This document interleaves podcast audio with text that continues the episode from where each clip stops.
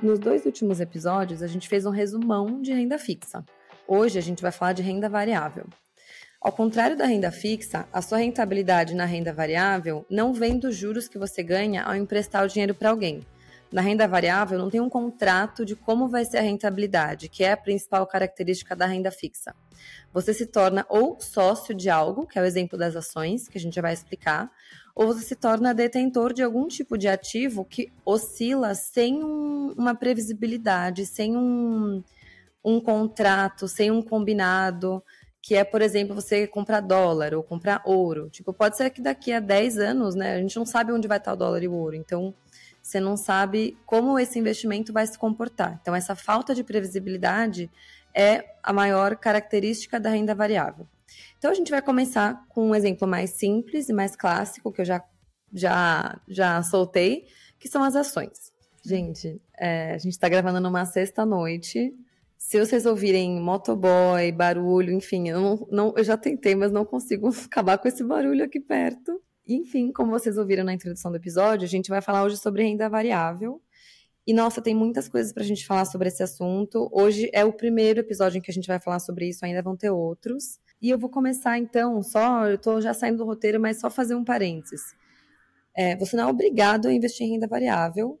Hoje a gente vai explicar, vai falar o que, como é que funciona, o que, que é, mas assim, não, a gente não quer que você saia desse episódio com um fomo de tipo, nossa, eu preciso investir em ações amanhã calma.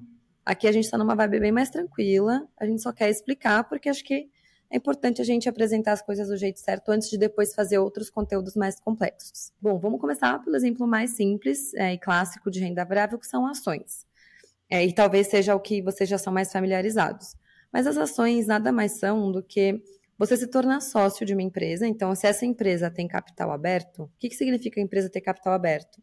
Por exemplo, eu abri um, uma empresa, eu tenho uma loja e ela foi crescendo em faturamento, ela precisa de mais financiamento, ela está ficando muito grande e eu preciso de mais pessoas para serem donas comigo para me ajudarem a financiar essa, essa loja. Então, isso é um exemplo bem, bem tosco, porque as empresas, empresas que abrem é, capital são gigantescas, não sou eu com uma lojinha que vou fazer isso. Mas você passa a ser dono dessa loja, você compra um pedacinho dela né? Então, quanto mais ações, mais pedacinhos você tem dessa empresa. Inclusive, quando você é um, um acionista majoritário, uma acionista majoritária, você aí sim tem voz de chegar lá e ajudar a participar nas decisões, participar do, do conselho, não, do, é, do conselho de acionistas, enfim.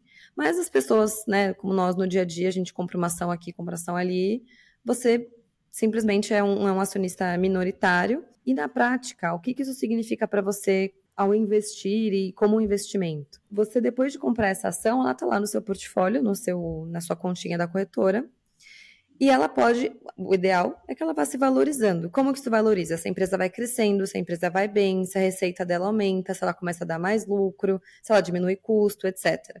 Então, a empresa vai valendo mais, esse bolo vai crescendo, e aí a sua ação vai se valorizando. Então, se antes a empresa valia um milhão de reais, hoje ela vale 10 milhões de reais, a sua ação valorizou, o valor da empresa aumentou. Então, resumindo, é assim que você ganha dinheiro com ações. Você comprou a ação por um valor X, se daqui a sei lá quantos anos isso está 2x, 3x, 4x, quando você vende essa ação, lá no, no site da corretora mesmo, então não é que você teve uma rentabilidade X% por ano, que é o que a gente via na renda fixa nos últimos episódios.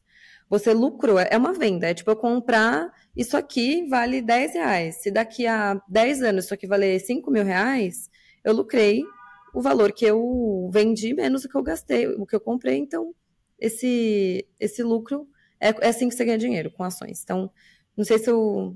Você explicaria melhor, Cá? Você adicionaria alguma coisa? Estou tentando fazer um exemplo bem simples. É, não, acho que daqui a pouco a gente vai falar de outras coisas de renda variável e, na verdade, você pode lucrar também, além da, da ação ter se valorizado e etc. Mas a gente vai falar um pouquinho melhor sobre isso depois, sobre o tal dos dividendos. Mas aguenta aí que a gente vai chegar lá, mas a renda variável ela tem esses dois lados. Então, eu acho que o exemplo clássico realmente é com relação à ação de empresa, mas a gente tem outros, como vocês devem até ter ouvido na, na introdução desse episódio, que é moeda, o tal dos fundos imobiliários, que muita gente já confunde, é renda fixa, é renda variável? É renda variável, porque pode ter oscilação de cota, criptomoedas, enfim. Renda variável é um outro mundo. A gente aqui vai dar alguns recortes hoje, depois a gente faz alguns episódios específicos. Legal, entendi o que é renda variável, já entendi o que é renda fixa, mas como é que eu invisto na renda variável? Eu vou lá no Tesouro Direto também, que vocês falaram no, no episódio passado? Não. Aqui é um outro mundo. Então, é, vão ter algumas formas diferentes de você investir nisso, tentando simplificar ao máximo, tá? Porque eu acho que a gente hoje não precisa ficar falando de IPO, de abertura de empresa, nem nada disso, mas tentando simplificar ao máximo mundo de ações, que você também pode fazer paralelo para fundos imobiliários e, e etc. Você pode comprar diretamente essa ação. Então, eu, Carolina, resolvi me tornar acionista da empresa XPTO do eu me, sei lá, eu gosto dela, dos fundamentos dela, vou analisar e etc, e quero me, me tornar acionista. Eu vou lá na bolsa de valores, se for aí já entrando em mercado primário e secundário, mas é eu vou na bolsa de valores comprar de outras pessoas que estejam vendendo, que é o que a gente chama de mercado secundário. Igual você compra aí a bolsa da, no brechó e etc., você também pode comprar a bolsa, a, a ação de segunda mão de alguém que queira vender. E aí é tal do home broker, etc. Esse é o mercado secundário. Ou você pode ir de cara, que é como se fosse a, o. Aí eu acabei entrando no IPO, mas é a empresa pela primeira vez indo no mercado para levantar esse dinheiro. De qualquer forma, você vai estar tá fazendo isso via Bolsa de Valores. Essa é uma, uma forma, e eu diria que é a forma mais avançada, talvez, para quem deseja entrar na renda variável, que é você fazer, vocês já devem ter ouvido falar nesse termo stock picking, que é você escolher o ativo que você vai comprar. Então, por que, que eu vou comprar, sei lá, uma Vale e não vou comprar uma o Itaú? Ah, por conta disso, disso, daquilo outro. Então, você está escolhendo aquilo que você vai colocar na sua bolsa. A outra forma é via fundos de investimento. Fundos de investimentos não investem, obviamente, só em renda variável, mas você pode delegar a decisão de escolher essa ação para um gestor profissional e você vai pagá-lo por isso. Então você vai escolher. Aí qual é a sua escolha? Ah, então não precisa escolher nada? Precisa. Você precisa escolher qual é o gestor, qual é o fundo que você vai selecionar para que ele escolha essas ações por você. Então, essa é a segunda forma. Aí você não precisa estar é, é, tá preocupado com home broker nem nada disso, você vai ver ali a lista de fundos e vai escolher. E, uma, e a gente chama isso de um fundo com gestão ativa.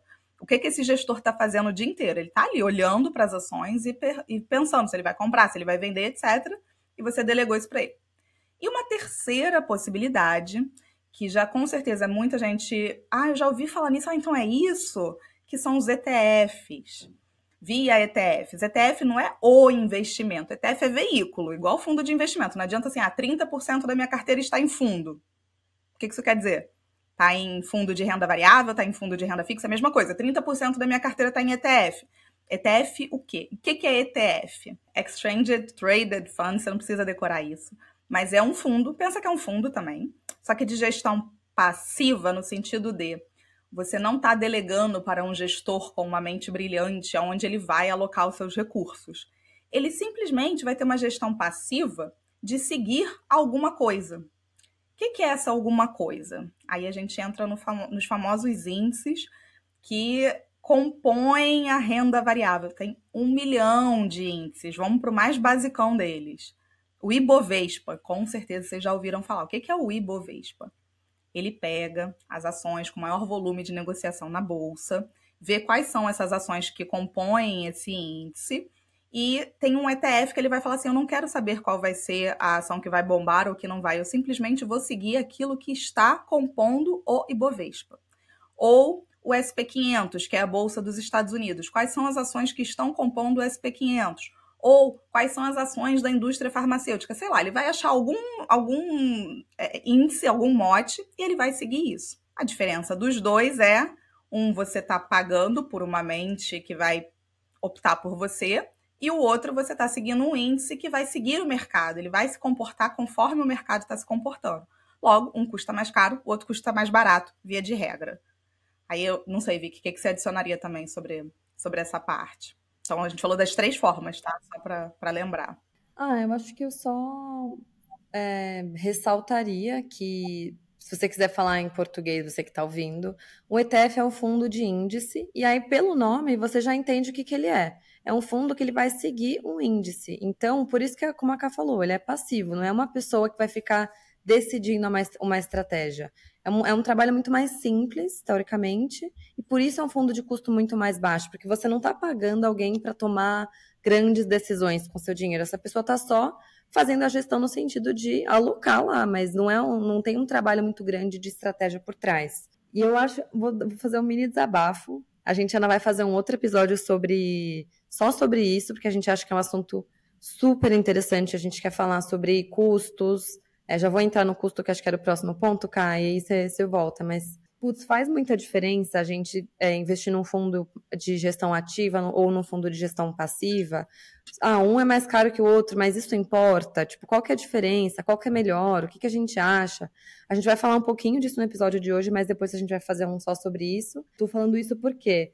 Porque acho que tem uma correlação, uma correlação não, uma, uma ligação muito grande entre o custo e o fato de o índice de fundo ser de gestão ativa ou passiva. Tipo, tem um motivo para os custos serem tão diferentes. Que é como você falou, cara.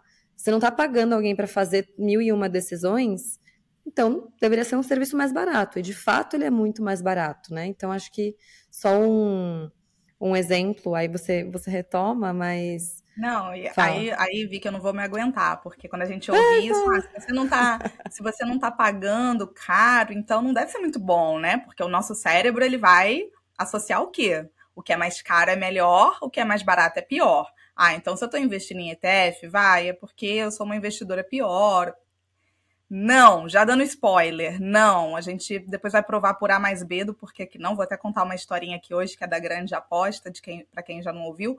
Mas vamos falar em números aqui, assim, rapidinho. Se a gente estiver falando de um fundo de investimento, que via de regra vai, um fundo de gestão ativa mesmo, porque tem muito fundo que cobra caro e é passivo, né? Não vou nem entrar nesse mérito, mas um fundo que você está lá pagando pelo tal do gestor brilhante, você vai pagar 2% ao ano que, que é esse 2% ao ano? Que as pessoas também ficam assim, ah, então 2% ao ano eu tenho que tirar um dinheiro do meu bolso e dar? Não. Esses 2% ao ano, eles vão sendo descontados da, da sua rentabilidade em cima do que você tem investido. Faça chuva ou faça sol, ele vai tirar 2%. Então, se você tem, sei lá, 100 mil reais investido, 2 mil reais no ano foi para a mão do gestor, não importa qual foi a performance, se caiu ou se subiu, tá? E num ETF, Óbvio que vai depender do fundo e do ETF, mas via de regra 2% para um fundo de investimento de gestão ativa e 0,3% para um ETF. Nossa, que diferença. Ah, mas 2%, 0,3%, vai, tudo baixinho, não faz diferença nenhuma.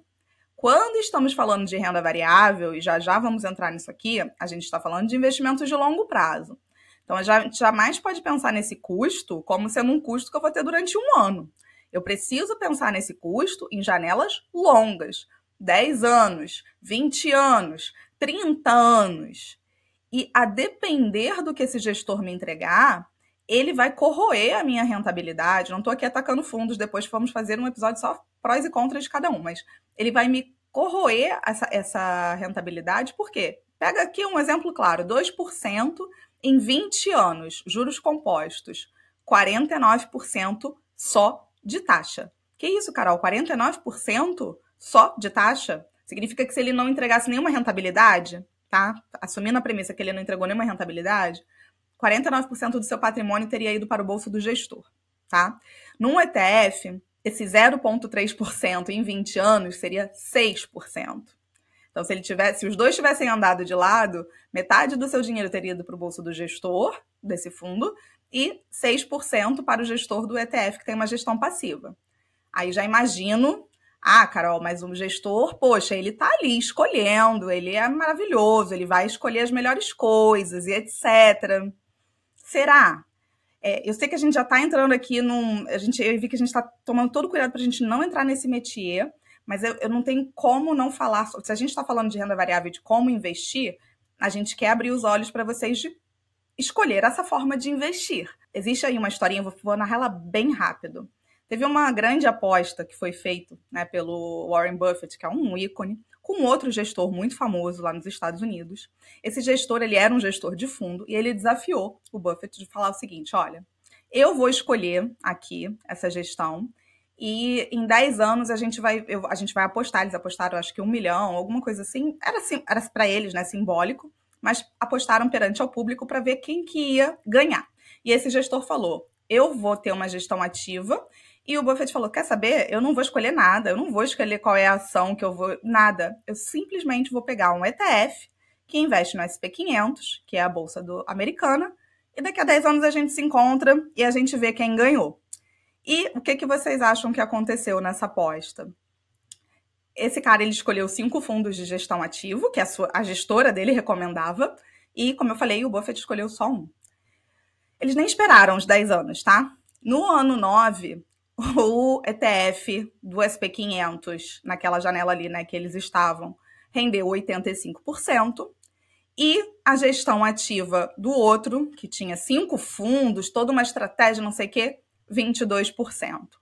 Isso virou é, é, uma lenda real no mercado para comprovar que, às vezes, quando eu vi que a gente fala aqui, gente, feijão com arroz, não é feijão com arroz por acaso, ele alimenta, é, né? ele é barato, ele alimenta e, e vida que segue não é por acaso. Então, assim, vamos começar já esse episódio desconstruindo algumas coisas que a gente ouve, de que é tudo muito complexo, de que é tudo muito. Às vezes a gente precisa estudar muito e aprofundar muito para chegar à conclusão que podemos simplificar algumas coisas se a gente, se assim a gente quiser. Porque eu não estou falando que fundo de investimento não faz sentido, eventualmente, para Previdência, para alguns benefícios possa fazer, ou se você der a sorte de escolher aí esse gestor brilhante que vai bater o mercado, mas que é o bicho em extinção a cada vez mais. Diga aí. Nossa, eu, eu amo esse exemplo que você trouxe.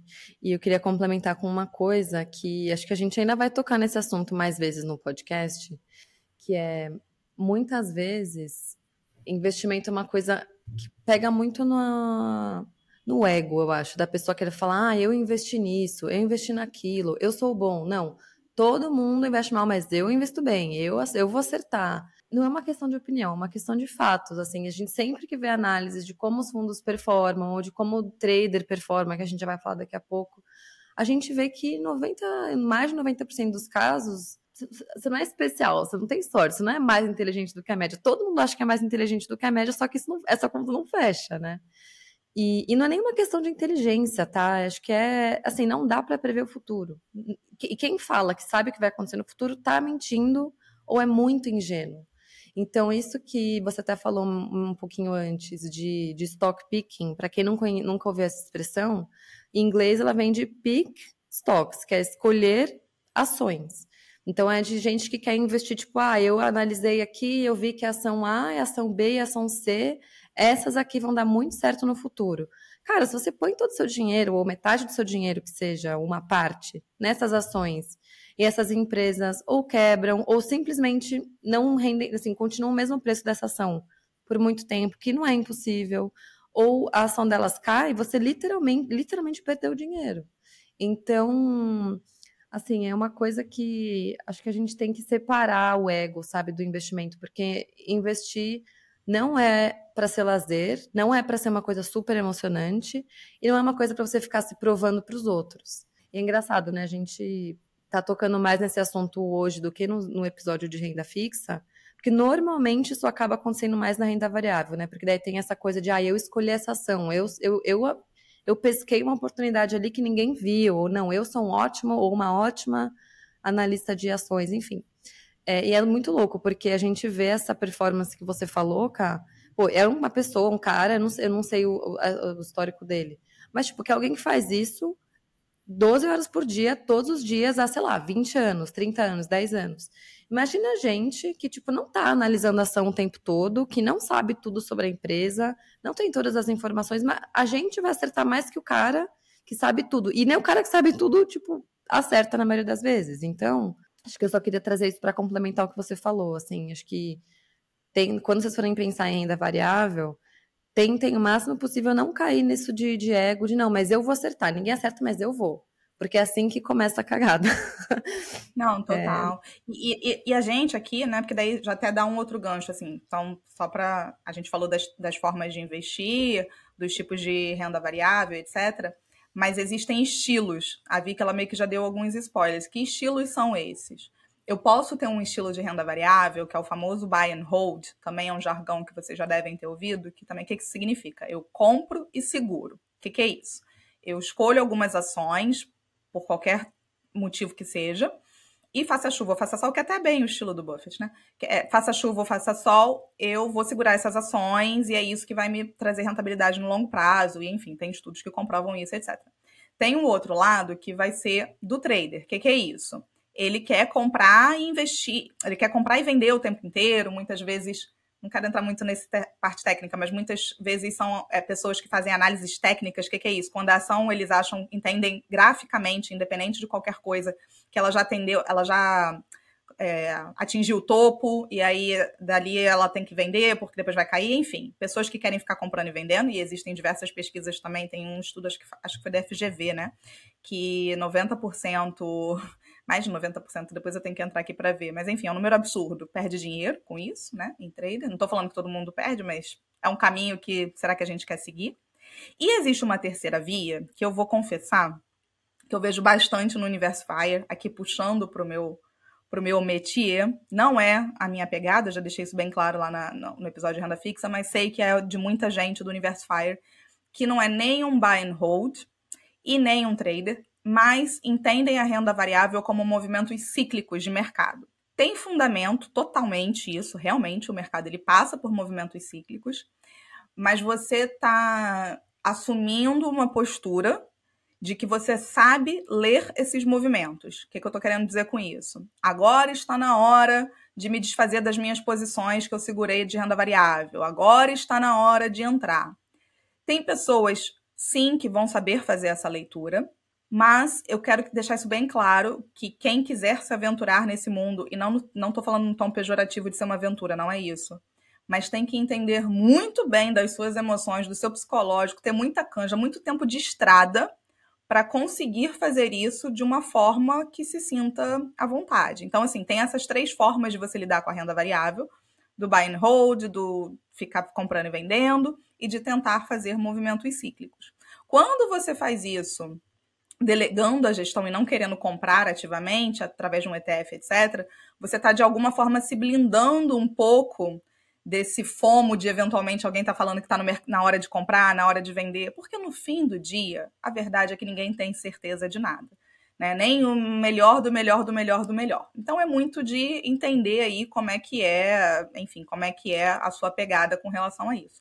E um outro ponto que eu gostaria de falar é, da renda variável rapidinho é sobre a questão dos dividendos, porque eu acho que esse é um chamariz, ainda mais agora na época de internet.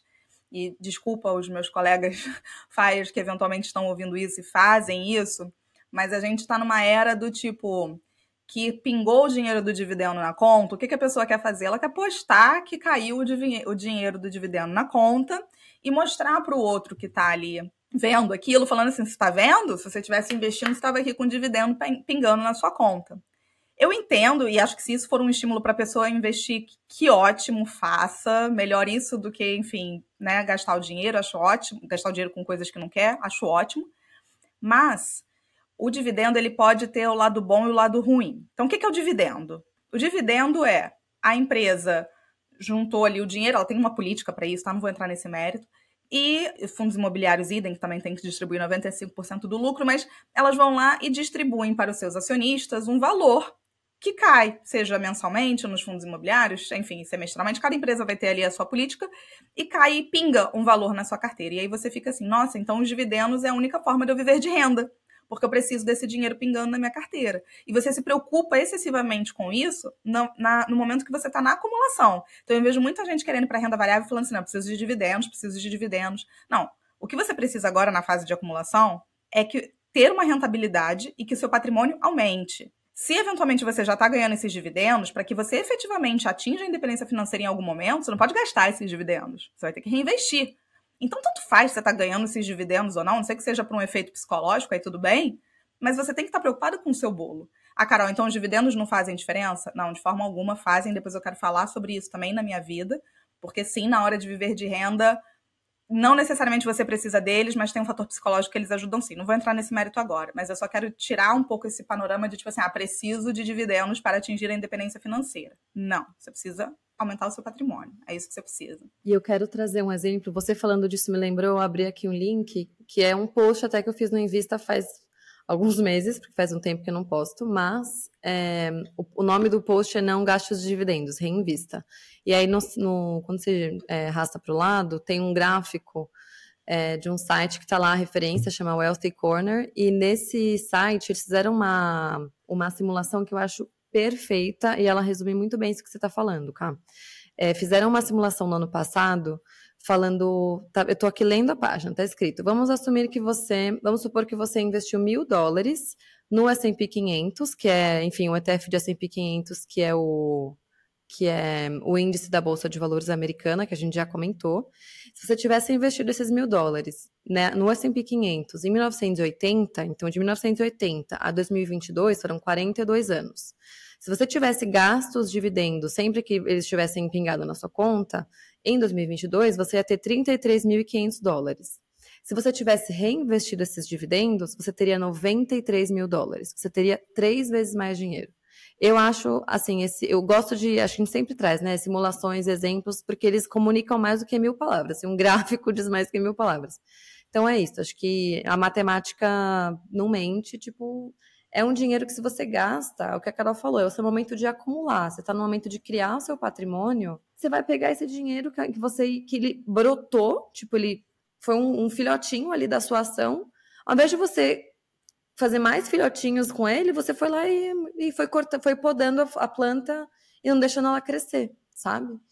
Então, perfeito. acho que é bom a gente pôr esse parênteses mesmo dos dividendos, é, Perfeito. Então, assim, não precisa investir na renda variável para é, ganhar dividendos, e isso é o que vai fazer com que você atinja a independência financeira, tá? Peraí, Carol, beleza, você vi que falaram isso tudo. Então, sabe o que, que eu tô chegando à conclusão? De que eu não quero esse negócio de renda variável, não. Eu vou ficar só na renda fixa. É um caminho perigoso também. E aí, por que então, por que cargas d'água que a gente está querendo falar sobre renda variável e falar bastante sobre esse assunto? A gente quis ser bem pé no chão no episódio passado para mostrar que não, você não precisa se você não quiser, mas ela não está aqui por acaso, né? Ela não é, existe. Existe um motivo, né? Para as pessoas Exato. investirem nisso. Exatamente, ela não está ali por acaso. É porque a gente está falando de uma questão de ter uma ex no longo prazo. Estamos falando aqui acima de horizontes acima de 10 anos, tá? Um dinheiro que você pode manter acima de 10 anos. Em longos períodos, ela tem uma expectativa de retorno que pode ser maior. Expectativa de retorno não é garantia de retorno mas existe expectativa de retorno que seja maior. Aí, é, até tem um gráfico super interessante, a Vicky tinha colocado no roteiro aqui, que é comparando o Ibovespa, o índice da Bolsa Brasileira, com um IPCA mais 4, que é uma inflação mais 4, algo que você consegue num papel de renda fixa, IPCA mais 6, e mostrando que o Ibovespa na janela ali, essa janela ela não estava pegando esse período histórico recente que a bolsa deu uma subida, mas mostrando que a bolsa andou de lado e se você tivesse investido na renda fixa, você teria. Só que essas análises, ela, ela é ótima para mostrar assim, não existe garantia de nada. Mas é óbvio que diversificar, né, essa é a palavra certa, ao diversificar a sua carteira e entender até que ponto você está afim de correr riscos ou não, porque tem pessoas que têm muito apetite a risco, não tem nada de errado nisso, você pode dar umas porradas maiores. Tem pessoas que se orgulham e, e tá tudo bem de ver uma carteira com muitos movimentos e, e, e falar o seguinte, tá vendo, cara, eu aguentei ali anos penando, com um negócio andando de lado e de repente o bicho fez um foguete. Isso é renda variável, eu tive estômago para passar por isso. Bato palmas, de verdade, para essa pessoa. Bato palmas e bato assim, palmas de pé, porque ela sabia o que ela estava fazendo em termos de aguentar, sabia o horizonte dela, etc. Eu bato palmas para minha carteira, né? Eu, eu batendo palma para mim mesma, né? jogando confete. Não, mas, mas é, quer dizer que você sabe o que você está fazendo, você está confortável com isso. Eu, eu tenho um comentário é. sobre isso que eu não posso esquecer de falar. mas é ver ali ela de pouquinho em pouquinho. Aí, de repente, na pandemia, ela deu uma quedinha, assim, mas, tipo, de pouquinho em pouquinho e tal, e não sei o quê. E eu olho para trás e eu comparo. Caramba, se eu estivesse na renda variável, eu estaria um tiquinho melhor. No meu caso, é um tiquinho, graças a Deus, mas poderia ser muito. E eu falo assim, tá tudo bem, caraca, olha onde eu cheguei, sabe? Colocando grão em grão. Então, não tem certo e errado, mas sim, a renda variável, ela potencialmente pode te dar um boom, ela pode te dar um up. E é impossível falar que eu não conheço pessoas que atingiram independência financeira por conta da renda variável, tá? Assim, eu acho até que eu sou é, exceção de ser tão focada na renda fixa, diria que eu sou exceção. E aí faz seu comentário, Vicky, que depois eu vou falar um outro negócio. É, são duas coisas. Uma é, quer dizer, três, sei lá. É, isso que você falou mostra como não dá para a gente ficar se comparando. Ah, o fulano investe assim, o fulano investe assado. É, ah, o fulano se sente melhor. Eu acho que a fulana é melhor porque ela é, tem mais apetite a risco. Meu, não existe melhor. Existe o que faz você dormir em paz e conseguir, é, ainda assim, ter uma ótima rentabilidade. Pô, tá rendendo acima da inflação. Tá, eu tô protegendo meu, meu dinheiro da inflação, tô tendo uma rentabilidade boa. Sem perder o sono, sucesso. Tipo, para mim essa é a métrica de sucesso. Só que tem gente que consegue é, ter essa paz de espírito com mais renda variável, tem gente que tem que ter menos, tem gente que tem pavor. E é, é muito individual. E o que eu queria comentar, eu acho que eu já indiquei esse livro, mas eu vou indicar de novo. Esse é o Psicologia. Eu nunca sei se ele é Psicologia Financeira ou Psicologia do Dinheiro. Eu acho que é Psicologia do Dinheiro. Não lembro. A, do Morgan House? Do Morgan, é. Porque a psicologia financeira. É... Acho, que, acho que a gente já falou desse livro Mas todos os episódios. Vezes, Ele é né? muito maravilhoso. Gente, se você não lê esse livro, leia. Aqui também, sério. só que ele tá servindo de apoio. Eu não posso tirar, porque senão vai cair tudo. Eu juro, ele tá aqui embaixo. É, e ele, ele fala nesse, nesse livro, na versão inglesa, na página 159, 158 e 159. Ele fala: tudo tem um preço, só que nem, nem todo preço vem na etiqueta. E aí, na primeira vez que eu li isso, eu fiquei, ah, o que, que ele quer dizer, né? Um papo filosófico. Quando eu li, eu falei, caraca, faz muito sentido, que é o preço da renda variável não é um custo tipo, ah, você vai pagar uma taxa, né? Óbvio, né? se for um fundo, tem a taxa de administração do fundo. Mas assim, é um preço psicológico de aguentar essas quedas e esses, esses momentos de altos, de altos e baixos que não é se eles vão acontecer, é quando eles vão acontecer, porque eles vão. Assim, quem tinha renda variável na pandemia doeu muito, doeu muito. Depois já recuperou, tipo, o mercado já voltou, beleza, mas, pô, naquela época que a gente tá no meio do furacão, quarentena, nem tem vacina ainda, quando que a gente vai poder ver as pessoas de novo? Puta, o mercado tá derretendo. É, a gente tem que pensar em como que a gente se sente naquele momento, olhando para trás e, vendo o negócio já deu certo, você fala, não, na próxima eu vou conseguir me segurar. Não, mas você tem que ver como é que você vai se sentir no meio do furacão, né? Então ele fala, é o preço da renda variável é esse preço mais psicológico. E, e tem um outro exemplo que ele traz no livro que é bem comum. A pessoa, se fosse investir na renda variável, entrar numa cápsula de gelo e assim, e só acordar daqui a 20 anos, tipo esses filmes futuristas, ela provavelmente não ia né, vender as ações dela e ela provavelmente ia estar muito bem. Tipo, ela passou por altos e baixos, passou por vários ciclos de 20 ou 30 anos, sei lá, 40 anos, muitos anos. E ela vai provavelmente ter uma carteira que sobreviveu a muitas, muitos altos e baixos, que teve uma tendência positiva, porque acho que quase todos os mercados, principalmente de mercados desenvolvidos, todas as bolsas se valorizam ao longo de 20, 30 anos. É, e essa pessoa deu certo, né? A carteira dela foi bem, porque ela estava lá congelada na cápsula ali, preservei assim, a pessoa não estava sentindo a dor de barriga todo dia, ai, subiu, ai, caiu.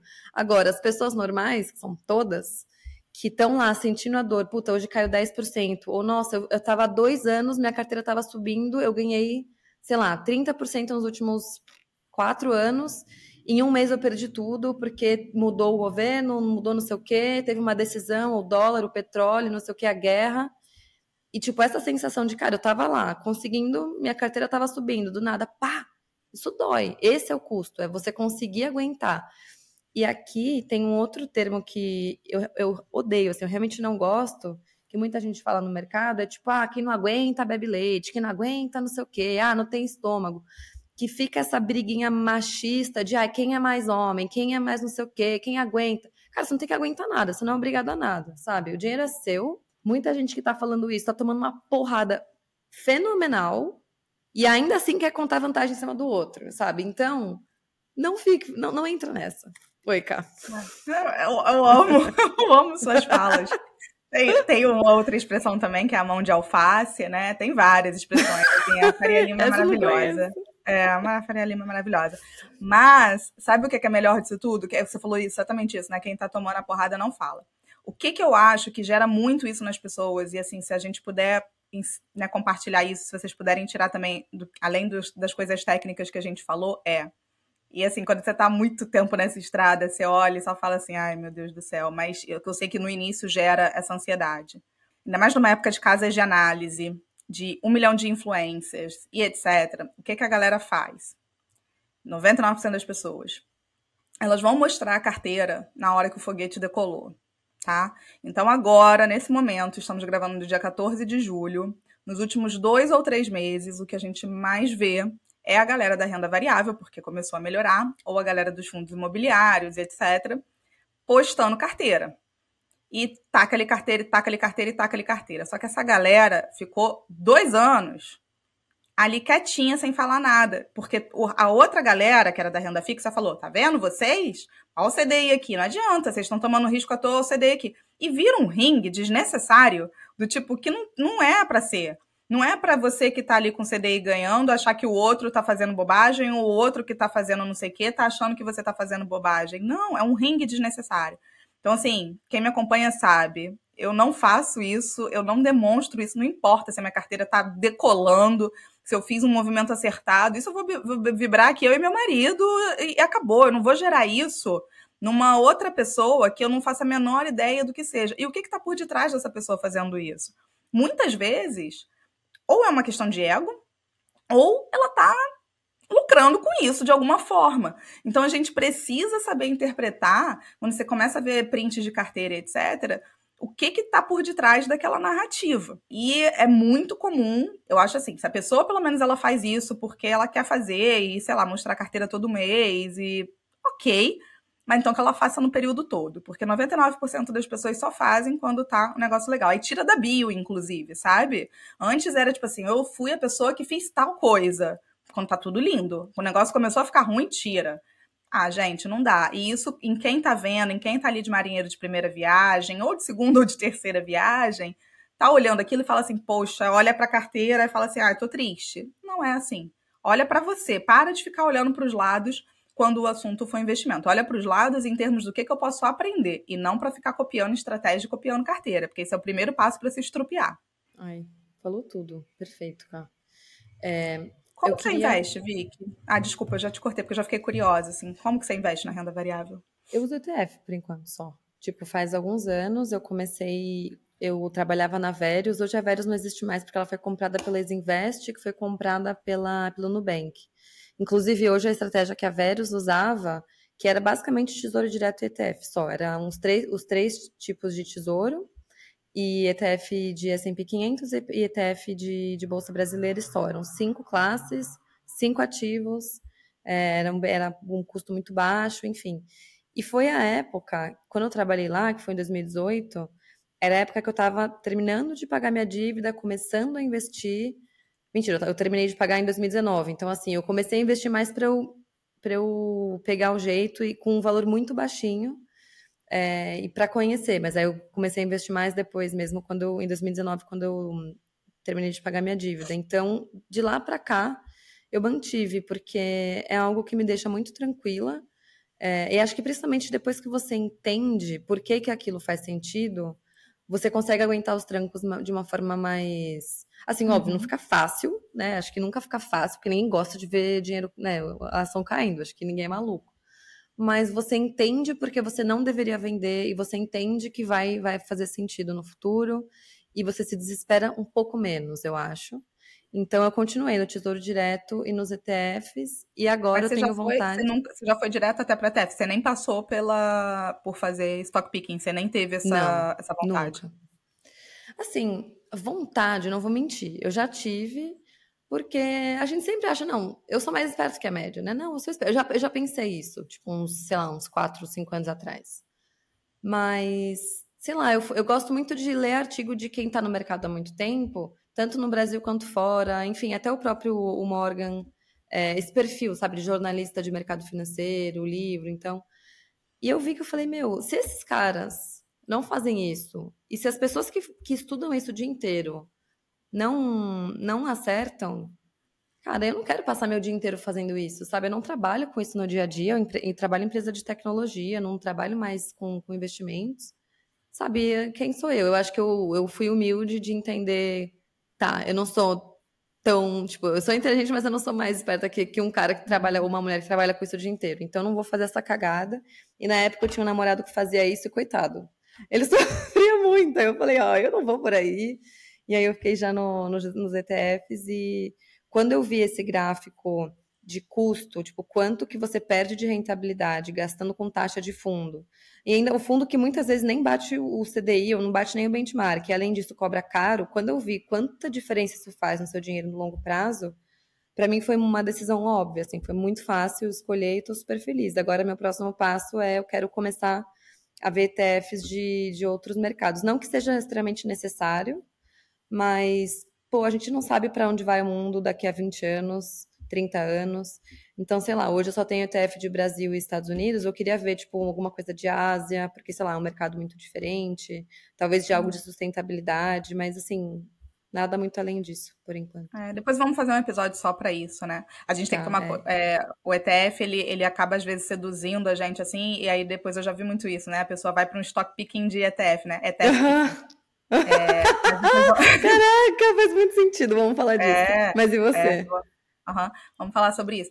Então, eu acho que foi muito bom esse seu exemplo. Eu passei por tudo. Eu fiz de tudo. É, mas porque eu quero que as pessoas entendam isso quando elas acharem assim, nossa, agora eu encontrei o meu caminho. Meu caminho é investimento ABC, vou ficar aqui e não olho.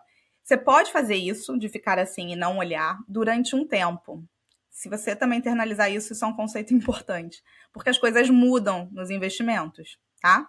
Então, por exemplo, desde o Tesouro, Renda Mais, que, não existe, que existiu esse ano, não existia no ano passado, a ETFs. Quando eu comecei, pelo menos não que eu saiba, não tinham, não existiam aqui para a gente poder acessar. Mercado americano, muito menos.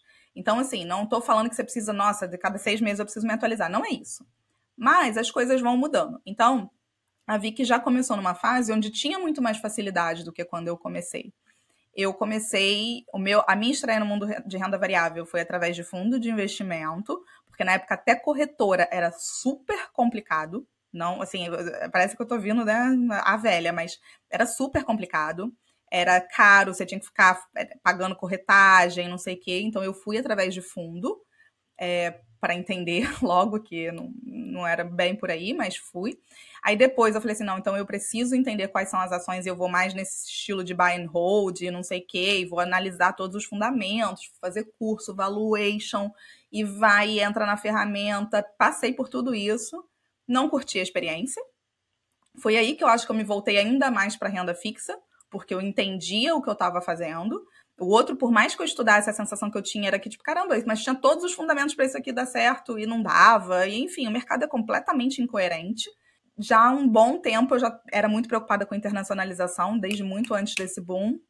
Então, aí hoje, como que eu faço na renda variável? Não estou falando para vocês fazerem, mas tudo em investimento, a gente acaba tendo uma tese por detrás. Por isso que não existe o melhor investimento, existem teses que você compra ou que você não compra.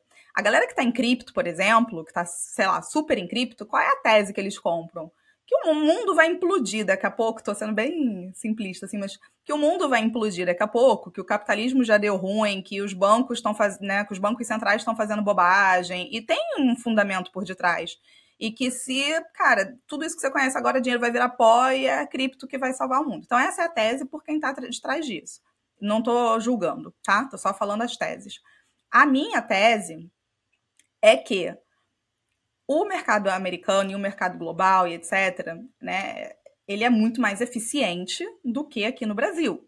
Então, tem muito mais gente investindo, tem muito mais empresas, tem trocentas coisas. E existe uma possibilidade de eu estar lá já há um bom tempo por que, que eu vou ficar na renda variável daqui e entender que aqui. Ah, mas aí tem outras pessoas que vão ter outras teses. Ah, porque aqui que estão as oportunidades. Justamente por não ser eficiente, você consegue performar melhor que o mercado. Mas eu, na minha ignorância, sabendo da minha ignorância, falo assim: mas eu estou feliz de acompanhar o mercado global. Eu não preciso bater aqui. E aqui no Brasil eu fico na renda fixa.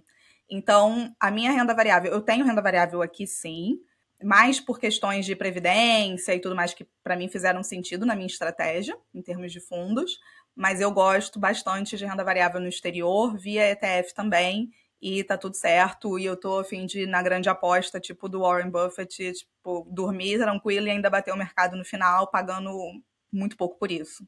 Então, essa é a minha corrente, mas não significa dizer. Tem outras pessoas, inclusive, que eu admiro, que estão a fim de comprar e vender ações e tudo mais, não é a minha pegada. Só um parênteses rápido, que eu acho que foi uma mudança grande para mim, de mentalidade, que talvez poucas pessoas vão conseguir compreender, mas eventualmente pode ter alguém que esteja já pensando sobre isso. Eu negligenciava muito a importância, eu quero fazer um texto sobre isso em algum momento, mas eu negligenciava muito a importância de ter uma renda passiva pingando, tá? Tanto via renda fixa quanto via renda variável. Eu falava assim, cara, isso é bobeira, eu só preciso aumentar meu patrimônio, e eu acho que esse pensamento foi totalmente correto ao longo do acúmulo, mas na hora da virada, que eu estou nessa virada já há um bom tempo, né, preparando ali esse terreno para viver de renda, a renda pingando, ainda mais para mim que sempre fui assalariada e tudo mais, ela tem um efeito psicológico muito grande, por mais que eu soubesse que eu pudesse sacar sem comprometer meu patrimônio. Tem trocentas estratégias para isso, escadinha de vencimento, não vou entrar nisso, a gente pode fazer até um episódio, estratégias de usufruição. Mas, é, então, assim, eu comecei a ver fundos imobiliários com outros olhos é, uns olhos que as pessoas falam assim, ah, mas a importância da renda, a, ter alguma previsibilidade da renda ali mensal e etc. Então, foi uma classe de ativos que eu já tinha estudado há muito tempo, que eu já conhecia, que eu já entendia, mas que eu achava que não era para mim. É, e em algum momento fez todo sentido do mundo é, ser para mim, sim. E hum, acho que é isso em termos de renda variável. Acho que não, não tem mais nada para falar, não, não sei. Acho que assim, tem bastante coisa, só que se a gente for abrindo novas, né, como se fosse o um computador, se for abrindo novas janelas, aqui a gente não vai fechar nunca e não vai acabar o episódio. É, então, isso abas. é uma coisa que a gente esqueceu, é, abas. A gente esqueceu de comentar no começo. A gente vai tentar fazer episódios mais curtos. Hoje a gente falou, não, vamos gravar em 40 minutos. Já, já passou. Então, a gente vai fechar por aqui. Eu tenho mais um comentário só, e aí a gente ainda tem vários episódios para falar disso. A gente vai fazer um desse que você falou, cá, né, de para quem está começando a entrar na fase de usar o dinheiro que acumulou e investiu ao, ao longo de muitos anos, o que, que, tem que mudar na alocação, diversificação, porque acho que agora que a gente falou de renda variável e renda fixa, a gente pode entrar mais no assunto diversificação, é, ETF versus fundos ativos, enfim, previdência, enfim, o que, que faz sentido investir por longo prazo e tal. Então a gente vai entrar fundos nesse assunto. imobiliários, aí. casas de análise, cada disso rende um episódio. Exato. Então a gente não vai falar duas horas seguidas e ficar quebrando em parte 1 e parte 2. A gente vai tentar fechar hoje, a gente vai fazer mais vários episódios. E eu só queria fazer um último comentário, que é voltando numa coisa que você já falou, que é tipo, ah, então por que, que a gente fala de renda variável? Por que, que as pessoas investem na renda variável? Com base nas expectativas, como você falou, não é nada garantido, dá para ter uma, tipo, dá para querer mais, dá para você tentar querer que seu dinheiro renda além do, sei lá, de um IPCA mais 13, IPCA mais 4, e aí vai muito de quanto você vai diversificar a sua carteira. E a diversificação tem uma frase que eu amo muito, que é só não precisa diversificar quem sempre tem, quem tem certeza em 100% das vezes. Tipo, quem sempre sabe o que vai acontecer. Essa é a única Nossa. pessoa que não precisa diversificar. Boa, não é? Boa essa Eu vou achar frase, aqui hein? quem que é. Eu vou te vou adotá-la para mim. é que chama Sir John Templeton. É, é, de um texto incrível, gente. Eu vou fazer um jabá, que foi meu namorado que escreveu, mas depois eu, eu quero te falar. Pra... Eu quero muito chamar ele, inclusive. É... Nossa, adorei. Texto já. Nossa, vou adotar essa frase. É, eu vou te mandar. Mas, enfim, que a diversificação é, é. Qual que é a função dela? É você cara, a gente se preparar para o futuro. A gente não sabe para onde vai. Por exemplo, a renda fixa, pô, ela é ótima, mas, cara, e se a inflação, sei lá, a gente começar a diminuir o, o, juro, o juro real e a gente daqui a alguns anos não existir mais é, um título vendendo que é IPCA mais 4, só vai ter IPCA mais 1. É possível, sabe? Total. Ou, puta, eu vou pôr tudo em renda variável e aí, sei lá, tem uma outra pandemia daqui a três anos que demora cinco vezes mais para a gente se recuperar. Aí você está com tudo em renda variável. Então, assim, se você não tem certeza de tudo que vai acontecer, tenha tipos diferentes de investimento. Então, é, dá para a gente querer é, se proteger da inflação e querer ter uma rentabilidade melhor, e a renda variável é a forma de fazer isso, só que tem muitas opções dentro da renda variável, né? Então, também não precisa ser uma montanha russa louca que você não vai dormir à noite, não precisa ser assim também, né? Então, é, você não é obrigado a investir, mas é bom a gente explicar o porquê que as pessoas investem na renda variável e te ajudar a ver como fazer isso sem perder o sono É, inclusive o contrário, né? Fazendo isso, dormindo melhor, porque você tem uma, uma, uma nova forma de investir que vai te ajudar.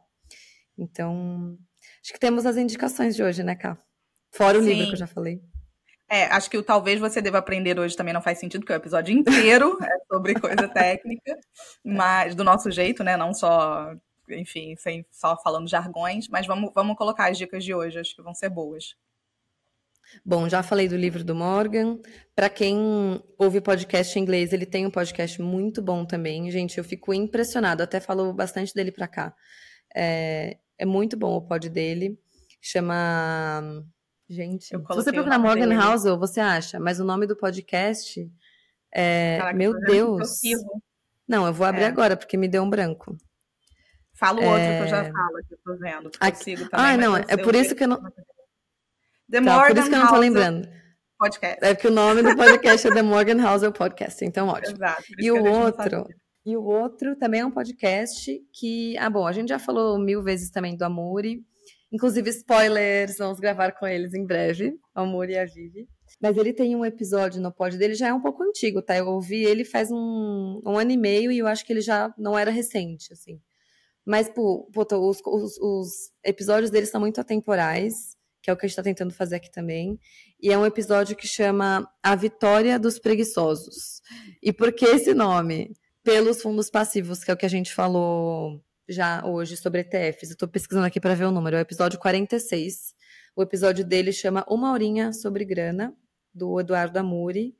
E, enfim, acho que vai ajudar vocês a entenderem ainda mais o que a gente falou hoje de forma breve. É um episódio dele inteiro sobre ETFs e por que ele gosta disso. E, e, você tem duas dicas também, né, Ká, que eu preciso até conhecer. Sim, eu tenho duas dicas e eu vou trazer até de pessoas que são bem apaixonadas por renda variável. É, eu acho importante, sabe, a gente beber de diversas fontes para a gente ir criando é, a nossa análise crítica do que, que funciona, do que, que funciona. Eu com certeza não concordo com várias coisas do que um monte de gente fala, assim como eu quero que um monte de gente não concorde do que eu fale, mas são pessoas que de alguma forma é, eu admiro a forma como fala, não preciso concordar, mas eu admiro a forma como fala e tal. Enfim, para ETFs, Otávio Paranhos, ele tem um canal no YouTube, mas também tem um perfil no Instagram. É, acho que hoje em dia é a pessoa que mais fala sobre ETFs no Brasil e foi um dos precursores de disseminar bastante esse conhecimento. Então, quem quiser saber mais sobre ETFs, acho que vale a pena. Já fazendo uma ponderação aqui, porque eu sei quem está ouvindo a gente busca é, um conteúdo sem jargões, etc ele tem um conteúdo que eu acho que é um pouco mais avançado em termos de vocabulário, que a pessoa que começar a seguir pode falar assim, ai meu Deus do céu, não estou entendendo nada. Mas se desafie, sabe? Fica ali um pouco, tenta entender os termos. Não estou falando que você é obrigado a querer seguir, não estou falando isso não, tá? Estou só falando para não criar aquela coisa do tipo assim, ah, não entendi nada, deixa eu sair correndo. Não, talvez ele já está falando com um público que já está nessa estrada. Você também vai pegar essa estrada. Então fica ali, enfim, estou fazendo uma propaganda dele, né? Acho que ele nem nem sei se ele vai ouvir isso em algum dia na vida dele, mas enfim. E a mesma coisa do. É, agora é um outro perfil, que é o Desmistificando FI, que é do Rodrigo Medeiros, que é sobre fundos imobiliários. Rodrigo, na verdade, ele é bem ávido também por renda variável, por aço... É, renda variável FIIs é, né? Mas assim, por ações. Ele até tem uma casa de análises e tudo mais. Mas por que, que eu estou indicando ele? Porque é muito comum a gente ver os amantes de fundos imobiliários, ele é um apaixonado por fundos imobiliários, mas é, falarem assim, não, o que importa é fundo imobiliário, a ação, larga isso, sabe aquela coisa assim, parece torcedor, que tipo, apega ali o, o investimento e se abraça com ele, e, e no final das contas, o que ele fala é isso, gente. Eu amo fundos imobiliários, eu tô falando, mas tem coisas boas, tem coisas ruins e etc e tal. Então, eu acho que pegar e beber dessa fonte, inclusive os dois fizeram um, podcast juntos, e tipo, o Otávio, por exemplo, é meio que assim, não é que ele seja contra fundos imobiliários, mas não faz parte da forma como ele gosta de investir. E a mesma coisa do Rodrigo Medeiros, ele não gosta. E os dois sentaram para conversar, eu acho isso muito importante, muito válido. É... e são pessoas que não posso falar que são fires necessariamente, mas participam bastante ali das conversas do movimento e que tem essa cabeça de independência financeira, da importância de você poupar, da importância de você investir e de saber o que está fazendo. Então, acho que são duas boas referências aí para vocês também. Já estou pensando aqui. Gente, eu vou deixar. Tô vendo um... que você estava pensando. É, é, se vocês ficaram com dúvida, gente, mandem, por favor, no. Se vocês estiverem ouvindo no Spotify, tem uma, uma caixinha de perguntas já no Spotify. Mas se estiverem ouvindo a gente em qualquer outro lugar, mandem pra gente nos nossos perfis ou por e-mail, mas acho que no Insta normalmente é mais prático. Eu tô no arroba Invista Como Uma Garota, a Carol tá no arroba Jornada Underline Fire. Já escrevi errado uma vez e fiquei me sentindo super mal. Ai, gente, a cada duas semanas vocês falam que vocês ficam, tipo, meio ansiosos pro próximo episódio. E a gente queria gravar pra sair toda semana, só que a gente ia ficar, tipo, mega sobrecarregada e ansiosa. Então a gente tá se, se segurando para continuar a cada duas semanas. Porque, assim, tem assunto até 2025, eu não tô brincando. É isso aí. Então, aí, gente. É, batemos nossa meta, tamo, temos um episódio em menos de uma hora e teremos muitos outros por. Nos encontramos daqui é, a 15 gente... dias. Estrelinha aí para quem gostou, ajuda a gente a chegar a mais pessoas. Compartilhem e falem pra gente o que vocês acharam. Um beijo. Um beijo.